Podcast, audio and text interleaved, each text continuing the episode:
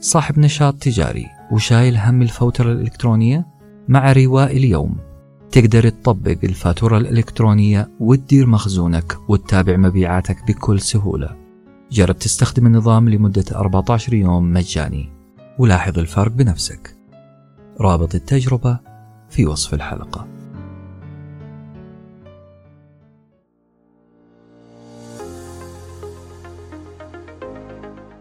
البينوكيو والحماية في بيئة العمل.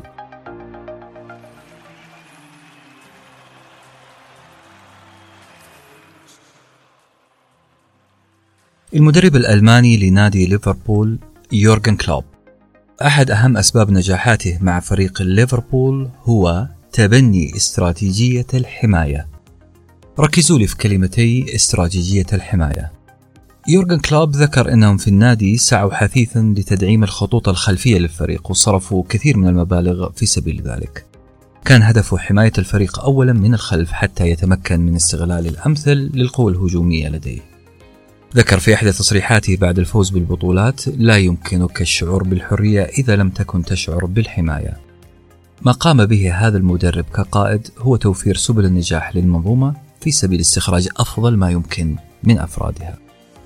في بيئة العمل داخل المجتمع الوظيفي، عندما يستشعر الموظفون أنهم مهما اختلفت مسؤولياتهم أو مواقعهم، عندما يشعرون بالحرية في حدود ما تمليه عليهم القوانين وقيم المؤسسة، تجدهم ينطلقون في الإنتاجية والإبداع الوظيفي.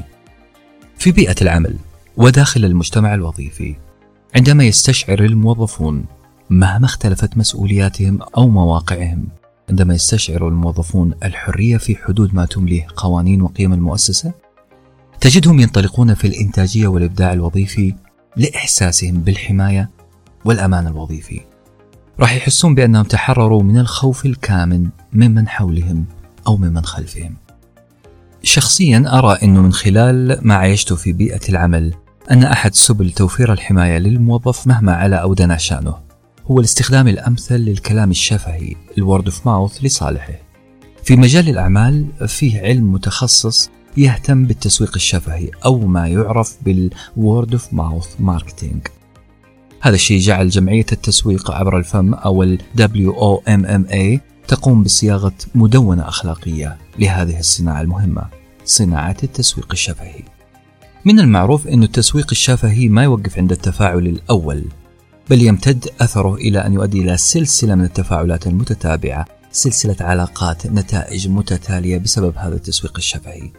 مثلا، هل قررت يوم أن تذهب إلى مطعم أو تقتني كتاب أو تسافر إلى وجهة معينة بناء على تسويق شفهي وصلك عن طريق شخص آخر؟ أكيد طبعا.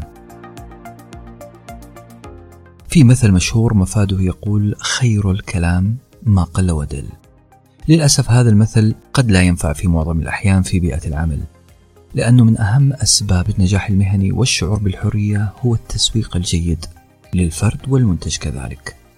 معظمنا قد قيل لنا يوما: المدير العام ما يعرفك، أو العكس الصحيح، المدير العام يمدح فيك، أو إنه العميل الفلاني يثني على عملك. شخصيا وخلال حياتي العملية مريت أنا بالحالتين، الإيجابية والسلبية المتعلقة بإفرازات الدعم المنطوق والكلام الشفهي. لذلك عندي سؤال: ماذا عليك كموظف أن تفعل عشان تحظى بما تستحق من الحماية والدعم المنطوق إذا ما وفره لك مسؤولك المباشر أو مجتمعك الوظيفي؟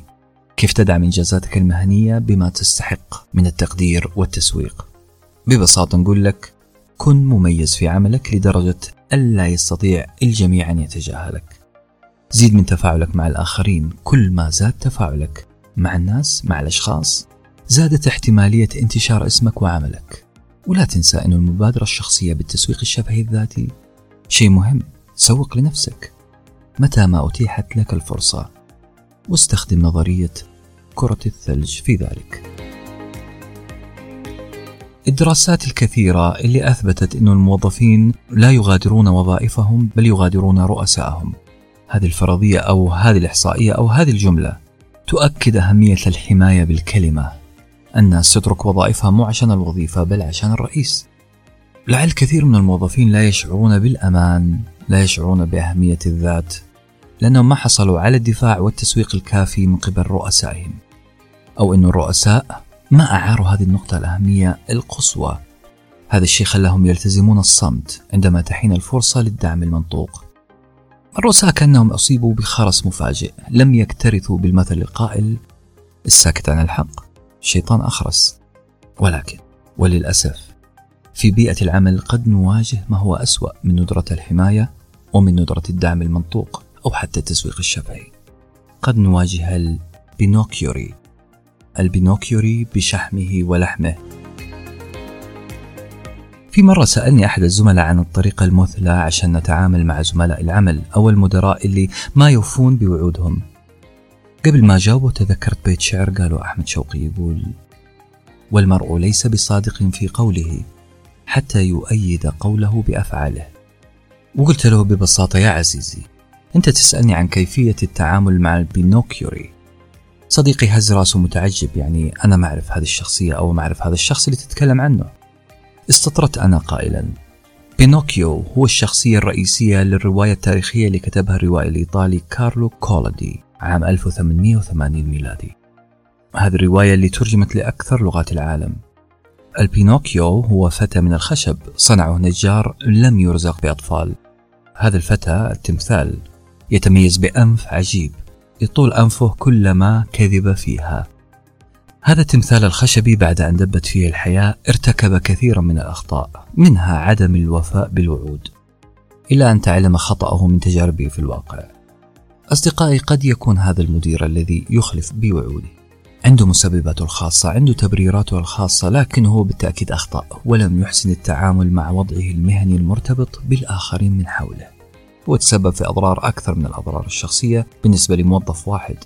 مهما يكن السبب، الكذب صفة مذمومة نهى عنها ديننا الحنيف، ويخالف المروءة أصلا، لأنه يترتب على الكذب هذا آثار سلبية على العموم. الرسول صلى الله عليه وسلم يقول: إن الصدق يهدي إلى البر، وإن البر يهدي إلى الجنة، وإن الرجل لا يصدق حتى يكتب عند الله صديقا. الكذب سمة ابتلي بها قلة نقلوها معهم إلى بيئة العمل عشان تحقيق مآرب شخصية، وهذا هو مبررهم. الحياة ما تمشي لكذا.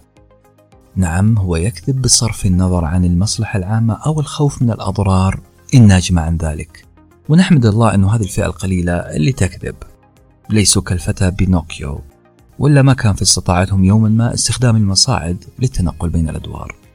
المهم، الواقع يحتم علينا التعامل الاحترافي مع هؤلاء القلة التي لا تفي بالوعود، الفئة التي انتهرت بل احترفت الكذب. هذه الفئة اللي من صفاتها تكرار إعطاء معلومات مغلوطة، نسب المعلومات إلى غيرهم، الكلام السيء والمسيء عن الأشخاص الآخرين خاصة المنافسين لهم، تشويه الإنجازات، وعدم الشفافية في نقل التطورات في الإدارة، الاتكاء على التعميم والوعود الرنانة. كيف تتعامل مع هذه الفئة؟ كيف تتعامل مع البينوكيو للخروج بأقل الخسائر؟ رقم واحد، لازم يا صديقي أنك ما تستنزف الطاقة الإيجابية لديك وتبذل جهد كبير عشان تثبت مغالطتك أو خطأ الشخص الآخر. لا تصرف طاقة كبيرة جدا، طاقتك الإيجابية اللي ممكن تصرفها في الإنتاج لا تصرفها عشان تغير شخص لا يريد أن يتغير. فكر في تغيير الآخر إذا بادر هو بذلك، إذا أدرك هو فعلا أنه حقيقته انكشفت. النقطة الثانية، انتبه من التقاط الطاقة السلبية في الآخر. يعني لازم تتحكم برد فعلك، لازم تتحكم في تصرفك، لازم تكون مركز على التعلم من هذه المواقف أكثر من أنك تأخذ ردة فعل حادة. طور من مهارات الذكاء العاطفي عندك وراح تشوف العجب. النقطة الثالثة، ركز على مسارك الوظيفي واهتم بمتطلبات العمل. أي شيء يميزك، ضع خطط لا تتداخل مع أهداف البينوكيو، هذا الشخص الكذاب، هذا الشخص الذي لا يفي بالوعود. انتبه ألا تتعارض خططك مع خططه، ابعد نقاط الالتقاء معه قدر المستطاع عشان لا يكون فيه تصادم مهني. النقطة الرابعة، تجنب الأحاديث الشخصية قدر المستطاع. ابتعد عن الأحاديث الشخصية في مكان العمل وخليك احترافي أكثر، خاصة مع هذه الفئة. إذا استشارك، إذا أخبرك بالتطورات اليومية، بصراحة خليك متحفظ نوعا ما. النقطة الخامسة، وافق فوريا على اقتراحاته، على توجيهاته الشفهية. أكيد هذا الشخص بيجي ينصحك على أساس أنه يبغي يفيدك، وافق على طول. وهدف الموافقة هنا مجرد أنك لا تدخل معاه في تفاصيل تعلم أنه هذه التفاصيل هي مستنقعة راح تشوش عليك، لأنه بصراحة نصيحة هذا الرجل مشكوك فيها. والنقطة السادسة، نفذ التوجهات الموثقة بما تقتضي مصلحة العمل. خليك مركز على مصلحة العمل واترك المصالح الشخصية، لأنه في النهاية لا يصح إلا الصحيح. النقطة السابعة، قدر المستطاع، اختار أن تعمل على مهام ومشاريع حدودها ما تتقاطع مع حدود البينوكيو. حاول تكون أعمالك ضمن قطاعات وأشخاص آخرين. نصيحة، ابعد عن الشر وغني له.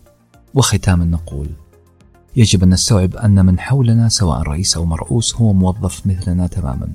في نهاية الأمر هو يحمل على عاتقه حاجاته ورغباته، طموحاته الخاصة، لحظاته الجيدة والصعبة. والأهم من هذا كله أن المنافسة الشرسة في بيئة العمل. هنا لازم نكون مراعين لهذا الشيء ونعمل بكل جهد مع الجميع للوصول إلى ما يقدم مصلحة العمل في المصاف الأول.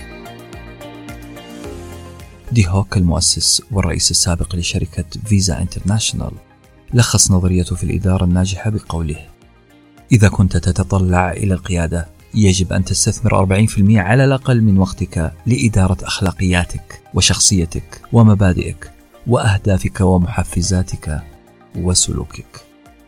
كان معكم أنس بن حسين ونصر الأستاذ محمد النفاعي في بودكاست حكاية مدير صغيرون، البودكاست اللي شعاره العلم من الرأس إلى البودكاست، وفي حفظ الله.